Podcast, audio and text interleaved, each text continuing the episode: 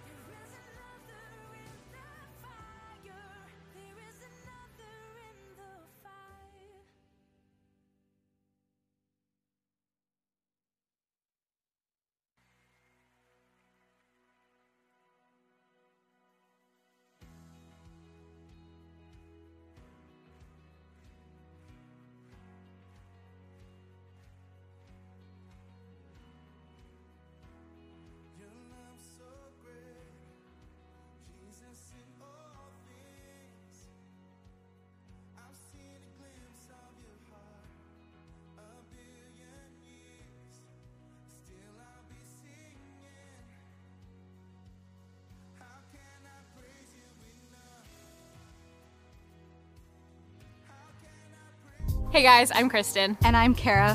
Welcome to Town and Field Church. We're so glad that you've joined us this morning. Now, as we prepare to gather and open up the scripture and worship, we pray that wherever you are at would become an encounter with Jesus and that you would be reminded of the abundant life that's found in him. Yeah, we just pray that your home would become an extension of this house, that you would feel welcome here just as you are. Our service will begin in just a moment. I'm Nathan. It's a pleasure to be leading you in song this morning. Why don't you all stand up? and uh, we'll sing together.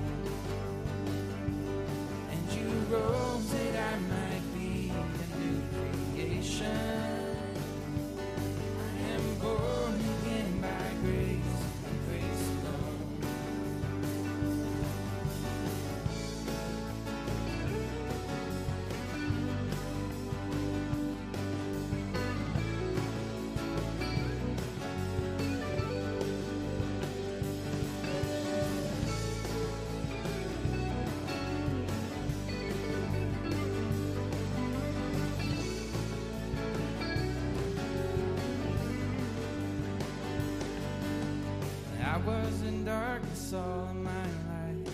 I never knew the day from the night. Spirit, you made me see. I swore I knew the way on my own. A head full of rocks, a heart made.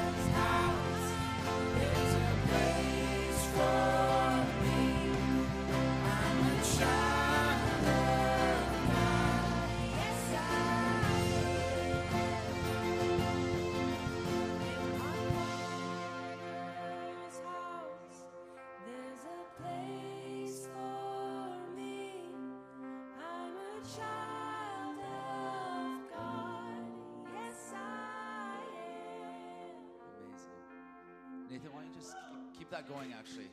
Keep that going. Keep that going. I'd love to just read us a scripture that was coming to mind when we were declaring that truth and that reality that God is for us. It comes from the book of Romans. This is Paul writing to the church in Rome, and he says to them in the eighth chapter, he says, What then shall we say in response to these things? If God is for us, who can be against us? He who did not spare his own son, but gave him up for us all. How will he not also, along with his with him, graciously give us all things? For I am convinced that neither death nor life, neither angels nor demons, neither the present nor the future, nor any powers, neither height nor depth, nor anything else in all creation will be able to separate us from the love of God that is in Christ Jesus our Lord. The reality is, is that there is nothing you can do to separate the love of God from you. And I was talking to some people just in the last couple weeks about just some, some hard stuff in their life. And in some of their situations, some poor decisions in their life. But the reality is, even though sometimes in our life we make decisions or sin in our life, there's things that happen, there is nothing that can separate us from the love of God. There's nothing that could remove us from His love. There's nothing that could remove us from relationship with Him. Because God is always pursuing you and He's for you. And sometimes we can go through life and be like, go through some stuff and be like, is God for me? Is God really there in this with me? And then we go to Romans. and the eighth chapter, it's like, God is so for you that you, he, you can never even remove his love from you. And Paul is edifying this church in Rome. Do not be discouraged. Do not be disheartened. Do not, do not be dismayed. And so, as this morning we declare this, I'd love to, maybe we could go back into that one more time. I don't know if it's the bridge or the chorus, it's just whatever part of that song. And let's just declare it, church, right? Like, fam, can we just declare that in this place? That maybe you came this morning out of routine or rhythm, but like let's just let's just remember where we are. We're in a moment where we're coming into an atmosphere of encounter. We're coming into a moment in the presence of God. And all and this moment is a moment that you have in your week where we get to give back glory and honor and adoration to God for all that He's done and all that we can receive. And so can we declare this as an anthem? Can we declare that He is for us, that He's not against us, that we are more than conquerors? Come on, team, let's let's let's lead this.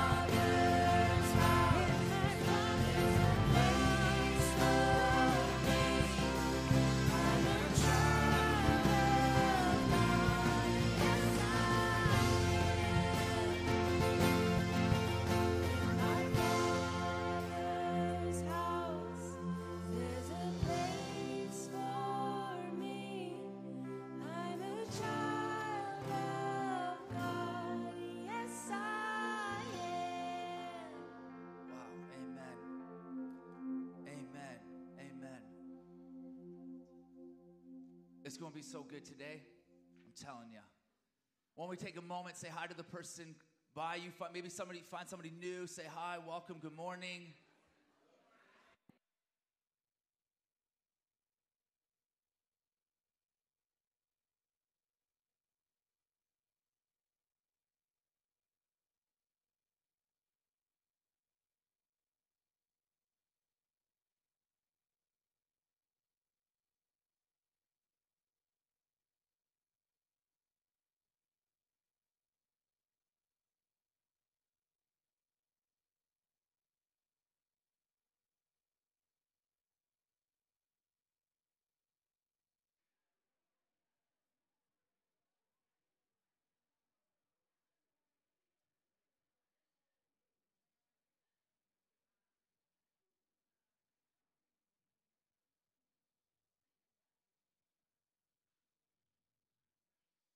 Yesterday was the first day of fall. Does that make some people happy? Does that make some people happy?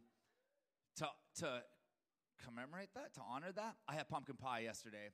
It just felt appropriate, you know? So I went to the store and I was with Tay and I was like, she's like, you know, it's not like you pie. Well, I don't know. I'll speak for myself. I don't pie. I don't buy pie every day. Maybe you do. But uh, Tay's like, oh, why are you getting pie? I was like, well, it's, it's I just feel like it's festive, you know? So um, it's nothing like that pumpkin pie, right? Am I right? Yeah. Amen. Man, there's so many good things going on in the, the heart of our community. And one of them that uh, I'm excited just to comment on this morning is this, is in the spring, uh, I, had, I had the great pleasure of just announcing um, in May or something that we had like 12 new members. And then this morning, I have another list of new members uh, that uh, are in the community. And you're like, what is that? What is that? Uh, membership is this idea that when, when we've been talking about this idea of the local church and the community of the local church, uh, we get to that place where, like, I'm committed here. Like, I'm committed to the people, I'm committed to the vision and the cause. And we do this thing where we join membership. And membership is saying, I'm committed here beyond just like um, attendance or showing up to the right stuff, but being like, I'm all in here. And so, uh, really, I would love to call it like, welcome to the family, but we call it membership. But I'd love to call it welcome to the family. And really, it's like we're going to that next that next um, step. And so there's a bunch of people I just I would love to just um, shout them down this morning um, from joining uh, into membership, which is Ali Tekovac, Michelle Allen, Dave Elliott, Naomi Cracked, Tyler Cracked. I'm probably saying your last name wrong. Tatiana Stair, Shannon Koshman, and Thomas Koshman. And so, can we just give them a big shout?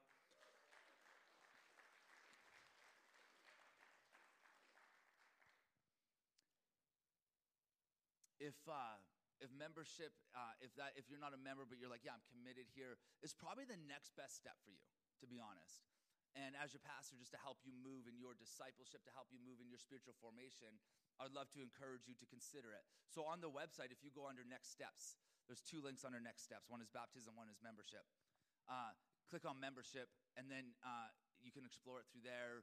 And then there's an online form you just fill out, and that, that fires off to the membership committee, and then somebody from there will follow up with you. I would strongly encourage you, if you're like, TNF, I'm committed to the community of TNF, I would strongly, I would strongly encourage you to consider membership. And so, um, so, and if you have more questions, you can ask Pastor Rich about that. So, uh, we have been in a series called Culture and Foundations, and we started two weeks ago it with Vision Sunday. And on Vision Sunday, we talked about uh, that our vision to see all people experience abundant life in the way of Jesus comes out of John 10 10.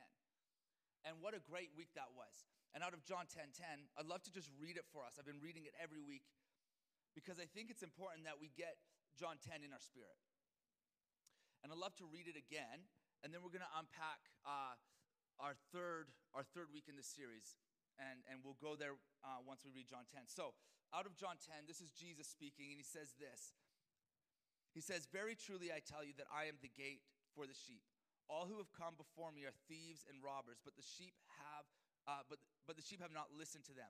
I am the gate. Whoever enters through me will be saved. They will come in and go out and find pasture." The thief comes only to steal, kill, and destroy. I have come that they may have life and have life to the full. Some translations say that they may have life, abundant life. I am the good shepherd. The good shepherd lays down his life for the sheep. The hired hand is not the shepherd and does not own the sheep. So when he sees the wolf coming, he abandons the sheep and runs away. Then the wolf attacks the flock and scatters it. The man runs away because he is the hired hand and cares nothing for the sheep. But I'm the good shepherd. I know my sheep and they and the sheep know me. Just as the Father knows me and I know the Father, and I lay down my life for the sheep. I have other sheep that are not of this sheep pen. I must bring them also. They too will listen to my voice, and there shall be one flock and one shepherd. The reason my Father loves me is that I lay down my life, only to take it up again. No one takes it from me, but I lay it down of my own accord. I have authority to lay it down and authority to take it up again. This command I received from my, I received from my Father. Our vision is that people would experience the abundant life in the way of Jesus.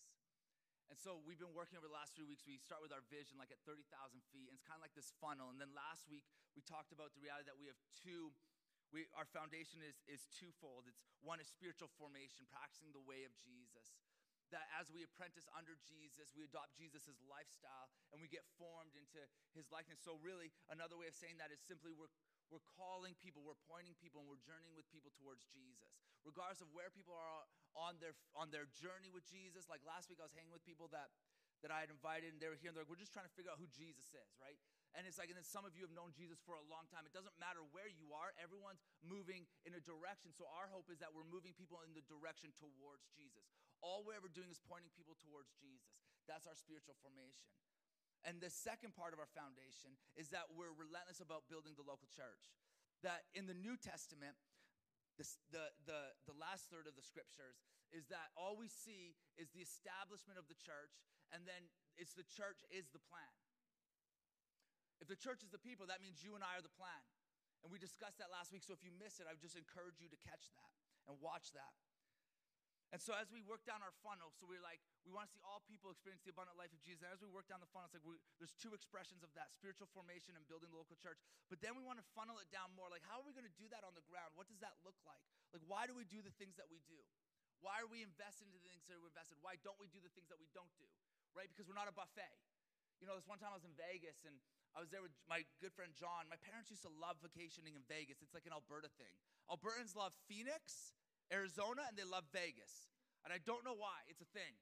But we'd go to Vegas on one time. We used my dad's place, and we went there, and I took my friend John, and uh, we tried to do the, the trip on a budget.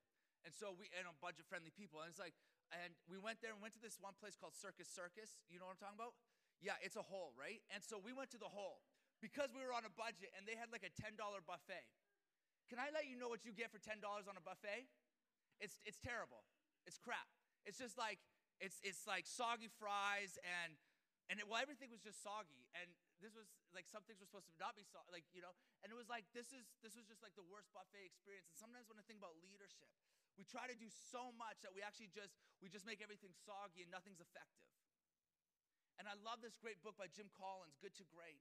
It's a leadership book. He talks about this idea that to be effective and efficient and hit your targets, you cannot be a buffet. You cannot do everything. So the question here is what are we focused on so that we can see our vision become a reality to see people experience the abundant life in the way of Jesus? And so there's things that we're committed to, and I call them our four strategic priorities.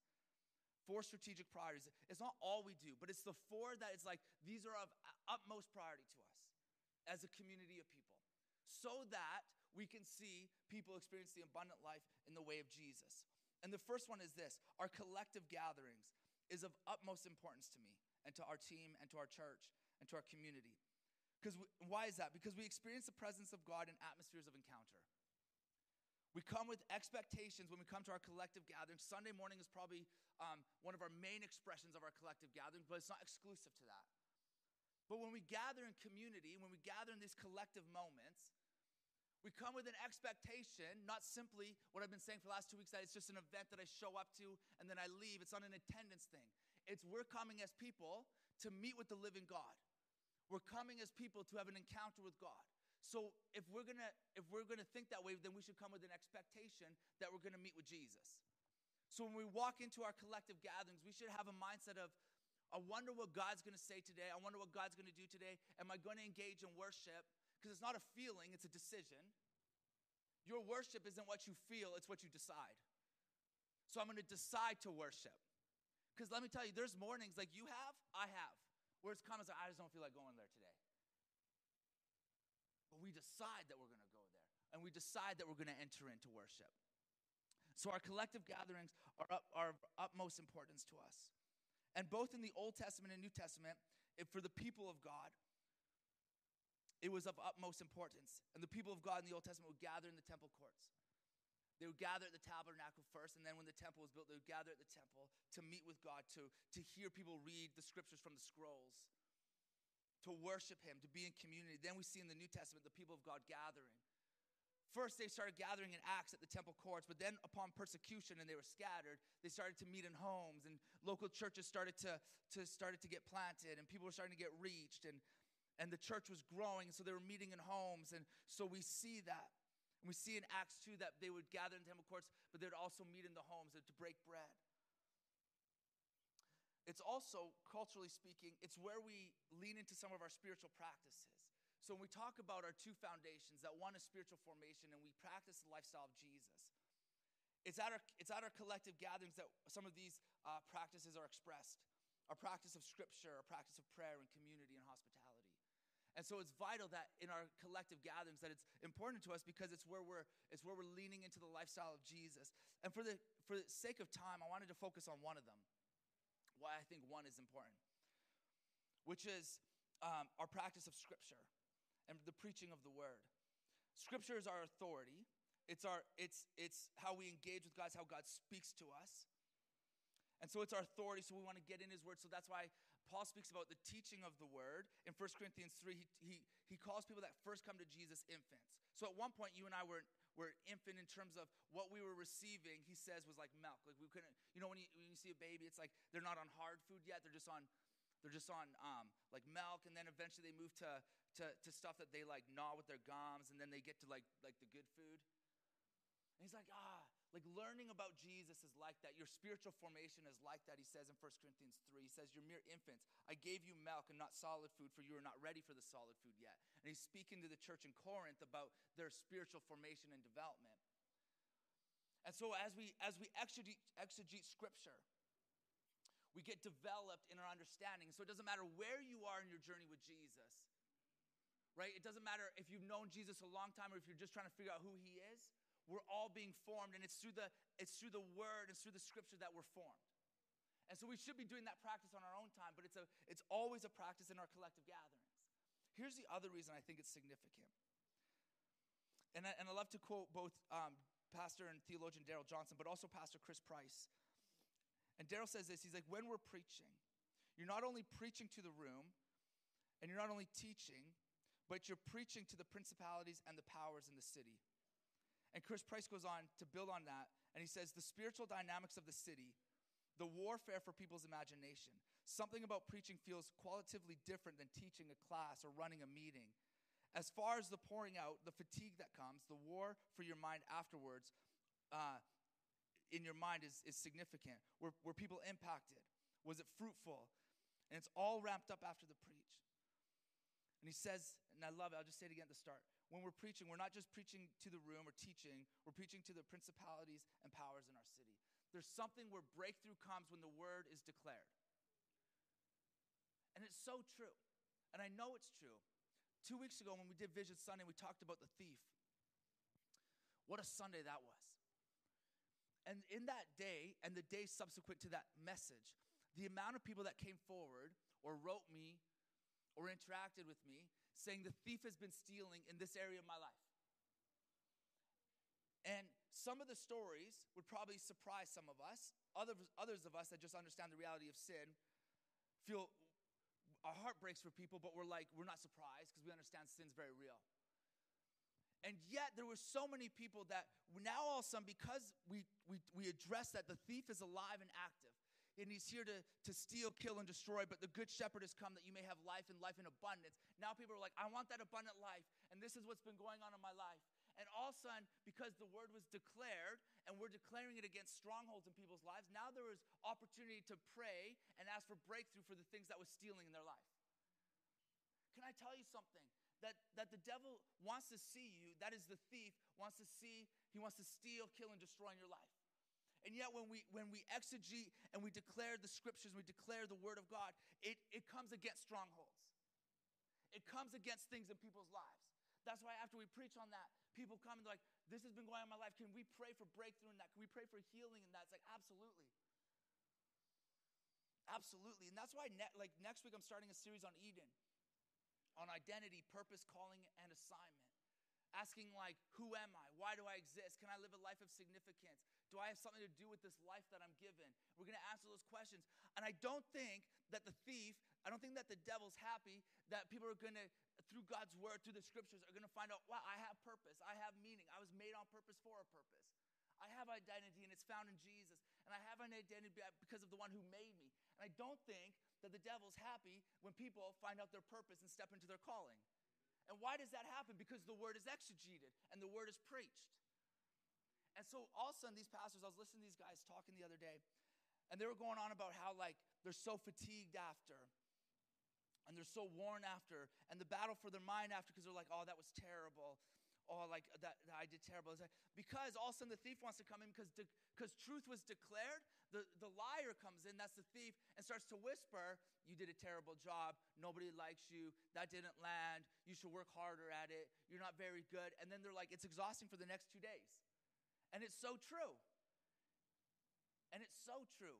And this morning i have so much anxiety before coming up because it's just like the weightiness of it. And it's not because we're public speaking, it's because there's things going on that we can't see. Because Paul talks about the weapons of our warfare are not of this world.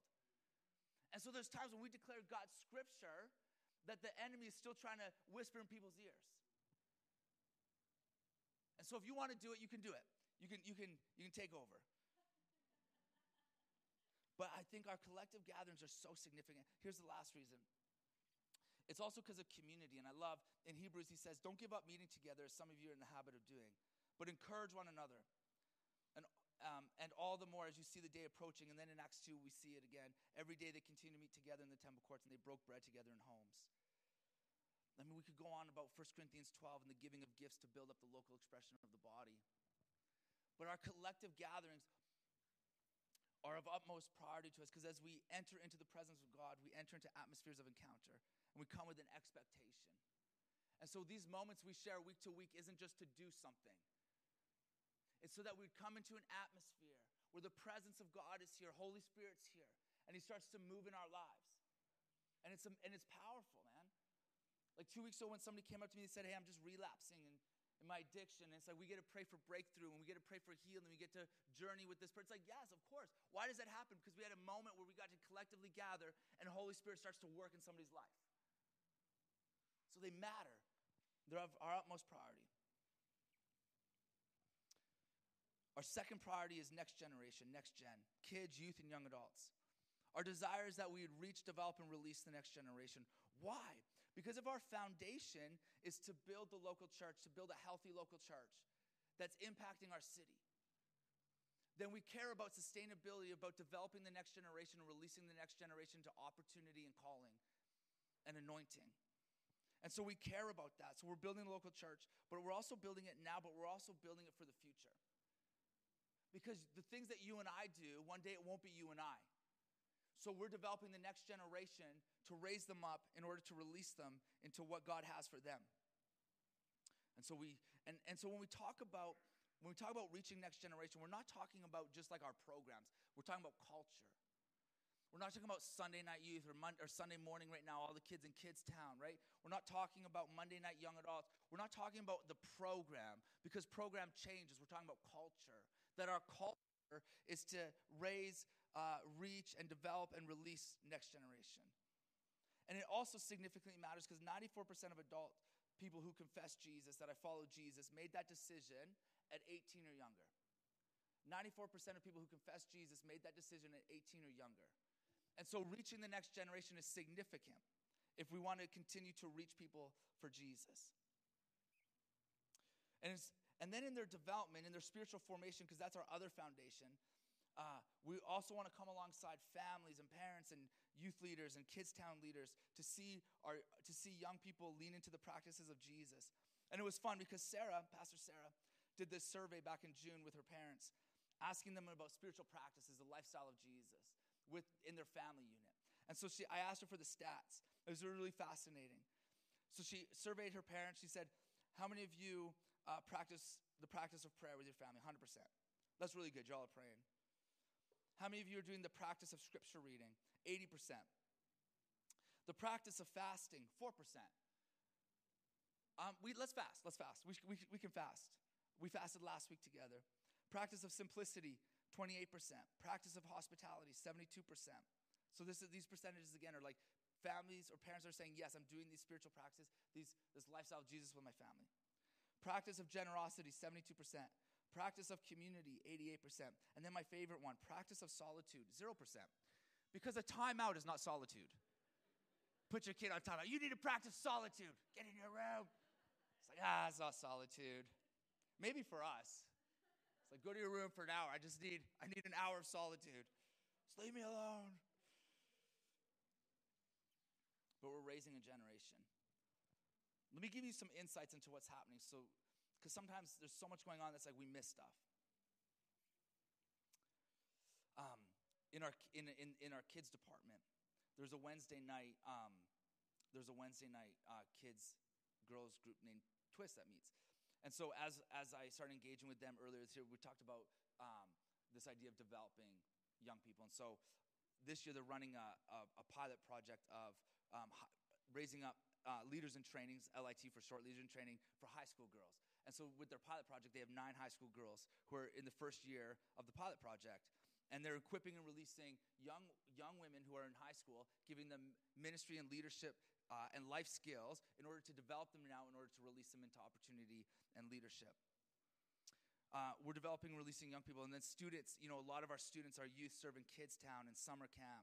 And then obviously those high school girls and Twist. Young adults make up a significant portion of our leadership team across uh, town and field. And, and so in our second service, a lot of young adults, because most of them serve in Kids Town in the morning and a lot of them serve around. And then also developing young people isn't just young people, it's working with families. And so we're partnering with parents. And this way, it looks this way. This is new for us this year. But in, in this November, we're doing a workshop on parenting in the digital age self-awareness around digital literacy and like how do I how do I how do I parent and and bring my kid up spirit, with spiritual formation in this complex world. And so there's going to be a special night, and it's not even it's it's not even um, it, we're, we're hosting it for the city, so it's not even like Christian base. It's it's just awareness and education on how to parent well. So that's coming up, and then we're going to do a longer one in the new year around the gender discussion, and that's going to happen in winter 2024, and it's going to be multiple weeks, probably going to be an eight week uh, sesh, eight week series. Anyway, so that's coming. So we're partnering with parents in that way because when we say we care about next generation, that's holistically. That's a culture. That's not just a program, that's a culture. And so we're off, so we're going to be offering these things so that we can come around um, parents and young people in order to do that. Our young adults, uh, we're committed to young adults to develop them in their leadership and life stage, and that's why our relationship with TWU is so. so it, this new thing that we're kind of this relationship with them has been so fun for us. We, you know, we they invite us to O Day, and then um, myself being involved in some of their chapel stuff, and then some opportunities coming down the road. It's been like really fun just to see that because we care about young adults. We care about that generation. And then this strategic priority is seen in our local and global partnerships. The Ngugi family uh, was just here from Africa sharing, and they, they run youth and young adult stuff in Kenya. We're obviously partnered with Youth Unlimited in the lower mainland. And then even our Burnaby Counseling Partnership, they have a youth, special, a youth specialist on staff that does counseling with young people. And so it's a culture for us. And then finally, let me just give you a quick picture specifically on this because I think God's just moving in this generation. I think He's moving through the ministries here. And I just want to give you a quick, a quick picture on something.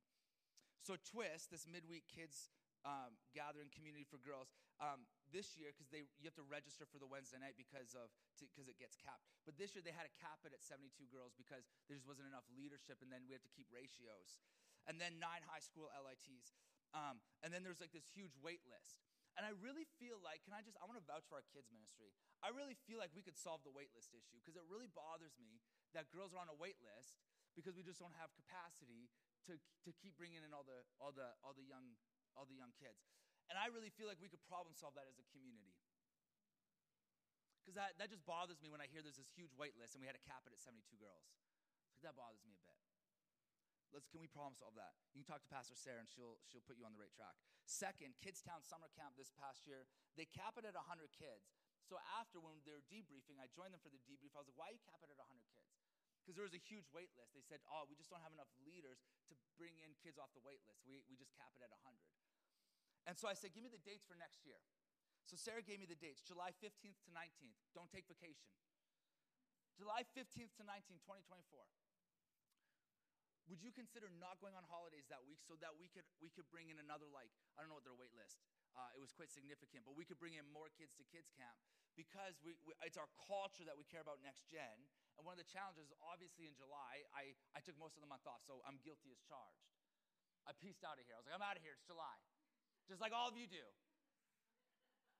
And sarah's just like so many people are away. I was like just give me the dates.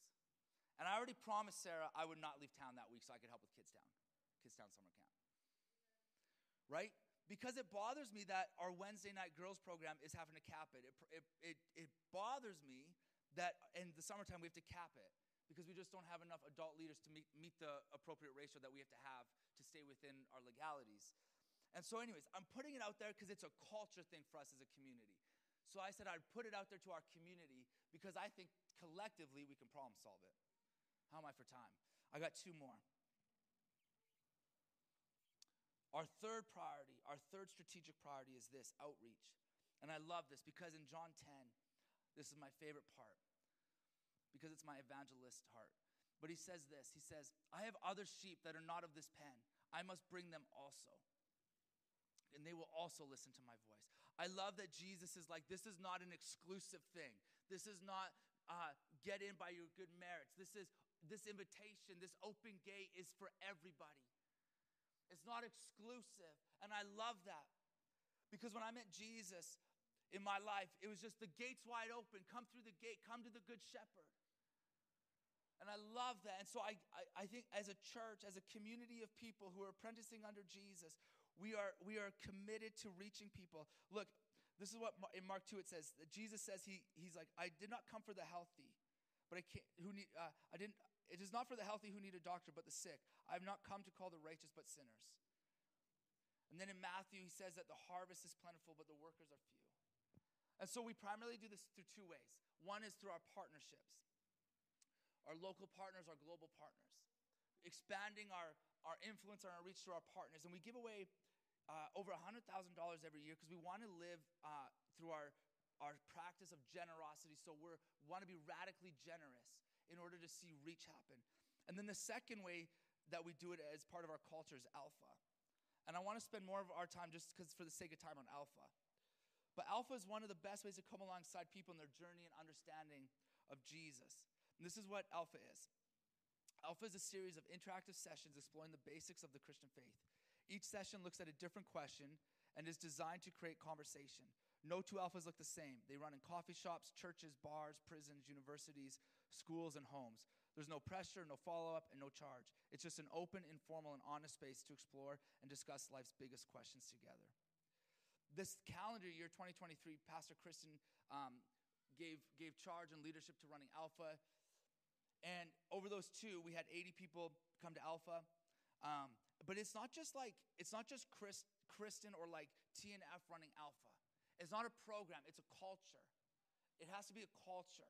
So the culture is this that we would be people that are like, we care about people that don't know Jesus. We care about people that aren't, that have not come to him yet.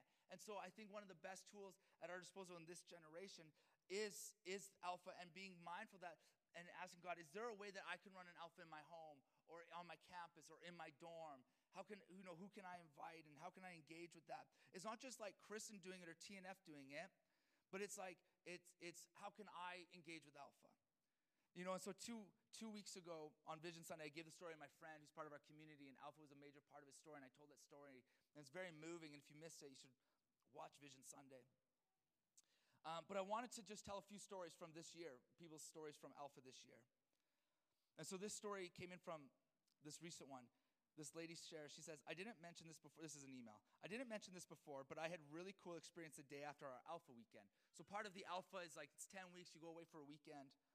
Upon inviting the Holy Spirit to come, so she had invited Holy Spirit into her life, into her heart. Upon inviting the Holy Spirit to come, God gave me two words visually in my mind, in a language, Italian and Latin, that I didn't understand.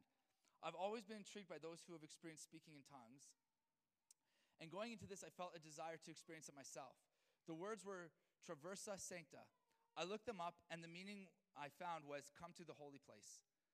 How appropriate that I was praying for the Holy Spirit to come to me, and God invited me to come to his holy place, revealing his message through a language that I'm not familiar with, as if to let me know there was no question that.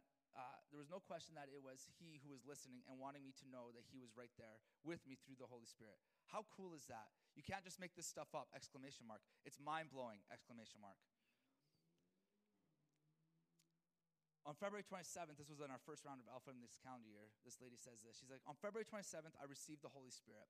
So she had prayed, she had prayed this prayer, Jesus come into my life. She prayed to receive the Holy Spirit.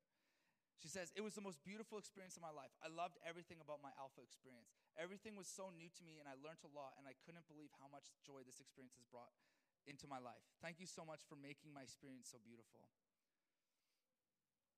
This gentleman just finished the most recent round. He says this. He says, Coming to meetings has helped in all aspects of my life. It's a time that I look forward to every week. It keeps me grounded during the week with the chaos of life. I would gladly do this over again and bring people. And the last one is a story from my friend. Um, we were hanging the other day and he was telling me this story and he says uh, he owns a big company and he's like but he, and he just really loves jesus and he says he says uh, and he's the owner president uh, of the company he says so they have this huge boardroom and he's like at lunch at the lunchtime i was going to start running alpha in the boardroom and it's not mandatory um, but he put it out there to like the whole staff of this company of his company and he says if any of you want to just come to alpha uh, we're going to run in the boardroom he's like all these people just started coming all the staff started coming and, and he's like, we're running it. And he's like, there's one person I thought I should invite, which was his brother, but him and his brother were estranged. He didn't talk to his brother in a while. So he's like, I called up my brother. And he says, hey, I'm running Alpha. I'm running this thing called Alpha in, at lunchtime at, at, at my headquarters. You should come and just come. And so his brother reluctantly was like, ah, okay, fine. So he comes. And then his brother was just so obnoxious for the first two sessions. Just like super obnoxious. So my friend, my friend kind of pulls him after week two, and says, uh, pulls him into his office, says, bro, like, I'm so glad you're here, but if you're gonna be obnoxious, like, you can't come. Because you're just, you're just being like, like, there's no appropriate words here for this. You're just, you're not being kind. And so his brother's like, okay, i will change my attitude. I'll change my attitude. I'll, I'll, I'll, take it serious. I'll take it serious. So his brother uh, starts to take it serious, starts to keep coming week after week. And near the end of Alpha, uh, makes a decision to follow Jesus, gives his life to Jesus and it's radical. My friend was telling me, he's like, this was just like, I wasn't really expecting that to be honest. I didn't have that much faith. I just thought this might be helpful, like in his journey, because, and it might be helpful for our relationship because we were estranged. But I, I had, I didn't really believe like he, like, like all this. And then all of a sudden, he was telling me, he's like, he's like, um, he, his brothers started to make radical life decisions. Like, um, his brother's also in business, also very successful. And so his brothers just starts to give away tons of money, just radically generous, because Holy Spirit was just working in his life. And he starts to do everything. And then this just past year, he got baptized. And then a few weeks ago, they slid through. They came to TNF, and I saw them, and he's just like, he's just like, bro, I just, I love, I love the teaching. I love it all. And I'm like, man, just like a few months ago or like last year, you're just like, this would not have been a thing. And it's so amazing that when we take steps of faith, what God does. And so it's our culture. We're not, this is not like, this is not an exclusive club, a feel good club. And I'm just, I'm just like, want to be so clear about that. This is not like I feel good, I got community and I'm good. Is not a feel good club. Jesus did not come, the Messiah was not sent to die on a cross so you and I could just feel good. That's not what's going on. That is not the gospel. The gospel is that Jesus was sent so he could pay for our sins, something we could not do, so we could be in relationship with him. And guess what? Once we come to that reality and that conclusion and we engage in relationship, then there's other people that need to know Jesus. It's not like, I'm good now. That's just, that's not what's happening. That's not what's happening. And so, as a culture, we have to care about people who don't know Jesus. And our culture is through our partnerships, and on the ground, I should say, is through partnerships and through Alpha, is one of the main expressions. Okay, the last one is this worship. Worship is our fourth priority. And you might be wondering, why is that? Out of all the things we could kind of prioritize, why worship? Worship through the medium of music has been part of the people of God since the beginning. We see the very first song in Exodus, Exodus 15, the song of Moses. They just, they just crossed the Red Sea, and Moses writes a song. First thing he does, like, let's write a song about it. Like, Israel's probably like, I don't know if that's quite appropriate. We want to keep moving. We want to keep this moving along, you know, through the promised land. And he's like, let's stop and write a song. And I love that. And I'll explain why in a minute. Uh, but longer than Exodus 15, worship has been part of the kingdom of heaven uh, for all of time. So, yes, we see it scripturally. In the scriptures, we see it as early as Exodus 15. But when we get a glimpse into the kingdom, into the throne room, it has always been a thing. And because it's kingdom culture, it has to be our culture. And you might not be musical. I'm not musical. But when I examine the scriptures, I just find it hard to not to like try to scoot around it. And when we look at it, it's because it's kingdom culture. We see this worship service and we get two pictures of it. In Isaiah 6, Isaiah gets goes into this, um, he, he goes into this, the, he goes into the spirit and he's brought into the throne room and he sees God sitting on the throne. And he sees worship happening around the throne. And he sees the heavenly creatures and the, and the heavenly angels, and they're all worshiping him. Holy, holy, holy is the Lord God Almighty. Then the second picture we get is in Revelation 4 and 5, which I read last week. And we get this picture in Revelation 4 and 5 where John goes into the Spirit and he sees in this revelation the throne room of God, the same throne room from Isaiah 6. The throne room of God is surrounded by, by the, the heavenly creatures and by 24 elders, and they're all bowing down. They're laying their crowns, and there's songs arising, and there's worship arising. So, yes, we see it as early as Exodus 15, songs birthing out of the people of God. But when we see it in the kingdom, we actually see it happening for eternity. It says day and night, night and day, they never cease their worship because it, it's kingdom culture. We're not just building church culture, we're stepping into kingdom culture. And that's what's happening in the throne room. So the question for you and I is should we worship? The question is no, worship's already happening. That's what's happening in the throne room. The question is, is will you and I enter into the throne room? That's why in the beginning I said worship is a decision, not a feeling, because I'm going to decide to worship. I don't just feel it. That's why sometimes when I don't feel it, it's a decision. It's not about my feelings. And so we enter in. But then we see in scripture though, the music is a is a is priority for the people of God. So we see it at the beginning of Exodus 15. And it was a way of telling the story of God. The reason Moses said, Stop, stop, stop, we got to write a song about this is because he wanted the song to be sung in Israel for generation to generation so they would recall the good things of God. And the lyrics and melodies and anthem of the song would remind them of the deliverance that God had brought. He's like, I don't want this moment to leave your memory. So let's write a song about it so the song reminds you of the goodness of God. And the, me- the medium of music is so helpful to remind ourselves the goodness of God. And it's so true. Even today, I was, I was driving here and I had my music going and I was listening to worship music and this, and I was having a week I was feeling anxious about some stuff, and I was feeling worried about some stuff. And then this song came on as I was driving called Reign Above It All. And as the lyrics were playing in the car, I was like, oh, i was so reminded that he does reign above it all. And my, and my anxiety was just checked. It was like, oh, why am I being so anxious about it when he's, when he's just above everything? And he reigns on it all. And he's, he reigns above it all. And he's in control. Why am I so anxious? Because I'm forgetting that he's in control.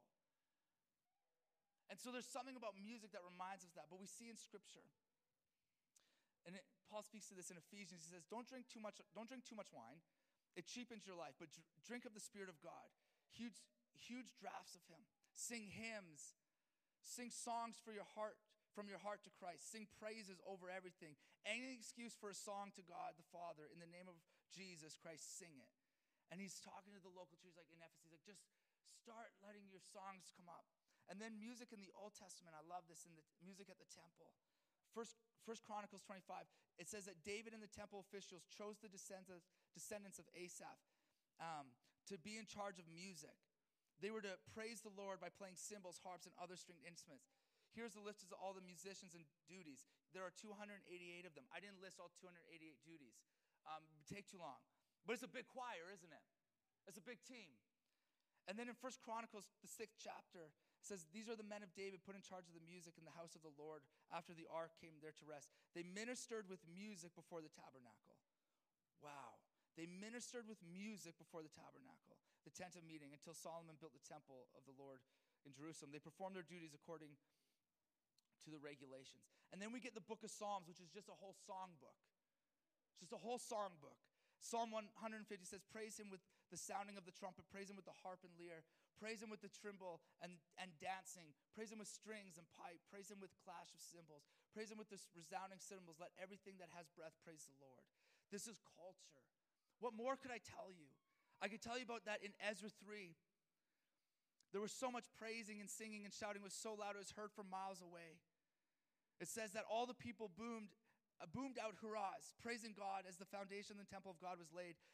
As many were noisily shouting with joy, many others, other older priests, Levites, and family heads who had seen the first temple, when they saw the foundation of this temple laid, they wept loudly for joy.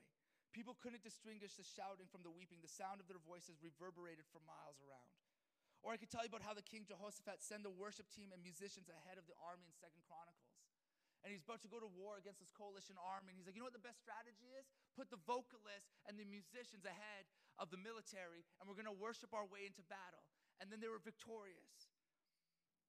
Or I could tell you about the time in Second Chronicles 5 where the glory of the Lord came and filled the temple so much that it was like a cloud. an atmosphere of encounter. And it's recorded that, that it was so such a profound moment that the priests had to stop their duties because they were so overcome by the presence of God.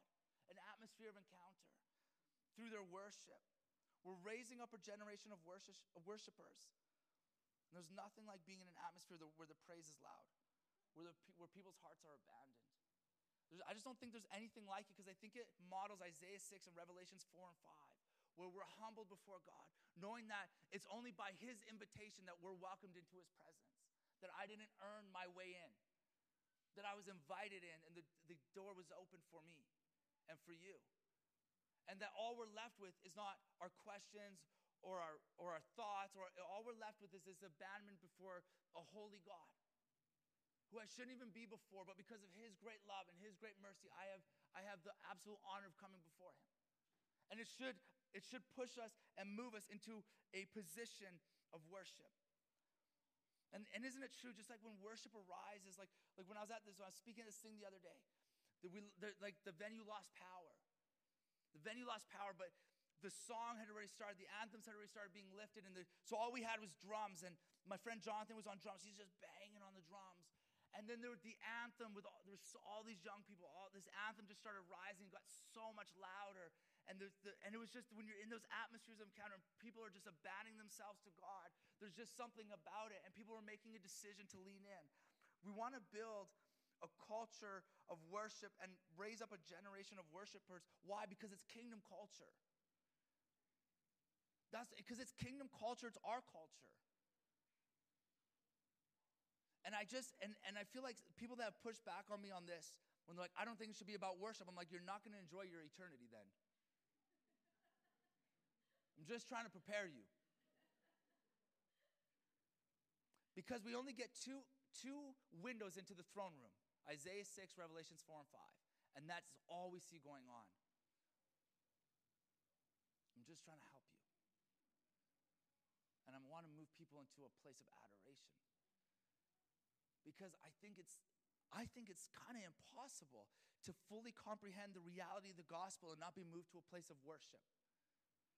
And allow our songs to arise. Like even in the old days, in the Old Testament, we saw the song arise. And so we, we long that people would come to experience the abundant life in the way of Jesus. And it's so, it's, it's so audacious. So we're like, well, how are we going to do that? We're going to lead people to Jesus. We call that spiritual formation. We're going to build the local church because that's all we see going on in the New Testament. And then we go one step down. Well, what are we going to do? Actually, how are we going to do those two things on the ground? Two pri- four priorities. Four priorities. That these collective moments are of absolute priority to us atmospheres of encounters where God speaks to us through His Word and we engage with Him. We, we, we practice our spiritual practices in the lifestyle of Jesus. We care about next generation. We care about reaching people and our worship because it's the kingdom culture. That's what matters to us the most. And we do, we do other stuff, but those are our four, like those four things matter because it's, it's, it's what we see Jesus doing and we see what God's doing through the work of the Holy Spirit through the New Testament and the scriptures. And so it matters to us. And I want, I want to see us lean into this culture.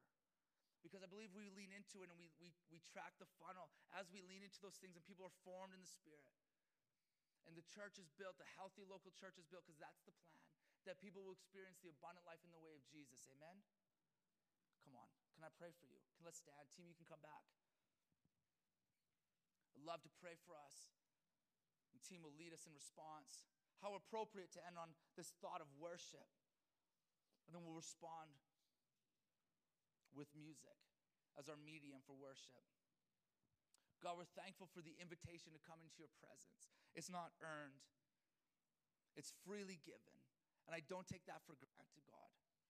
Thank you that you love us so much that you invite us into your presence. You invite us into the throne room. So, all we simply say, God, is we join, we make a decision, God, to join what's already going on as people have come to know you, God, we come in to join what's already happening in the heavens, what's already happening in your throne room, what's already happening in eternity. And we simply join into what's been going on, God. And we pray for our city, God. We pray for Langley and Surrey and our region, God. That people who the thief is stealing life from, where the, the thief is lying, stealing, killing, and destroying, God, we pray that people would find abundant life through the open gate with the the Good Shepherd. We pray, God, that our city and our workplaces and our gyms and our coffee shops and the places we frequent would be different. But God, because because your presence is in us and going with us, God, and those places would be different, God. People's lives would be different. Schools would be different. Campuses would be different, God. It'd be different, God, because people are starting to see the lies of the enemy, but starting to lean into the reality of heaven. That you've come to bring abundant life,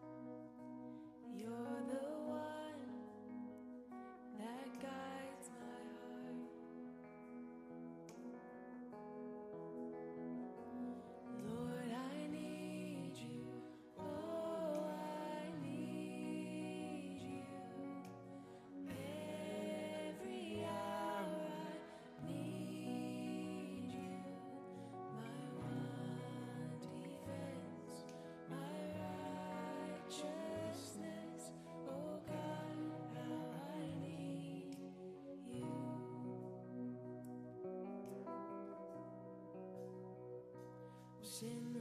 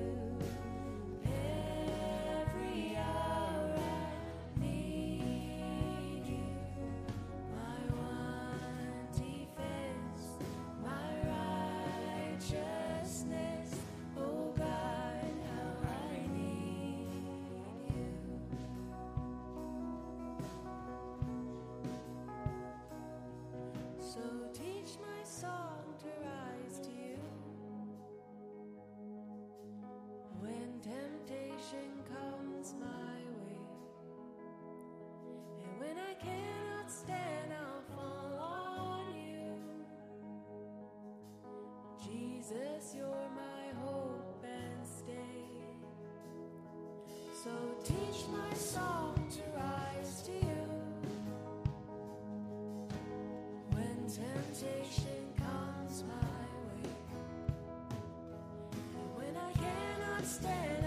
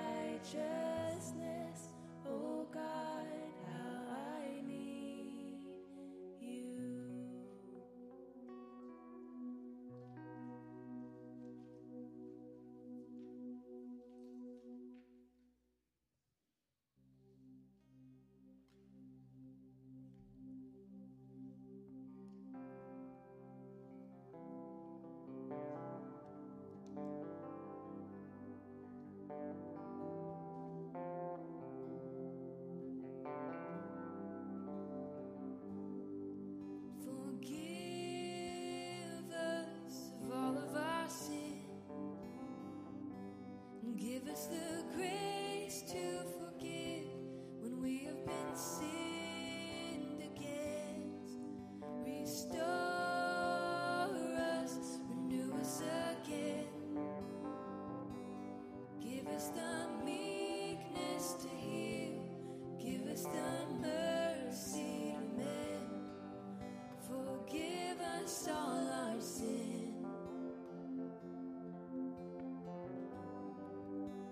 we ourselves forgive.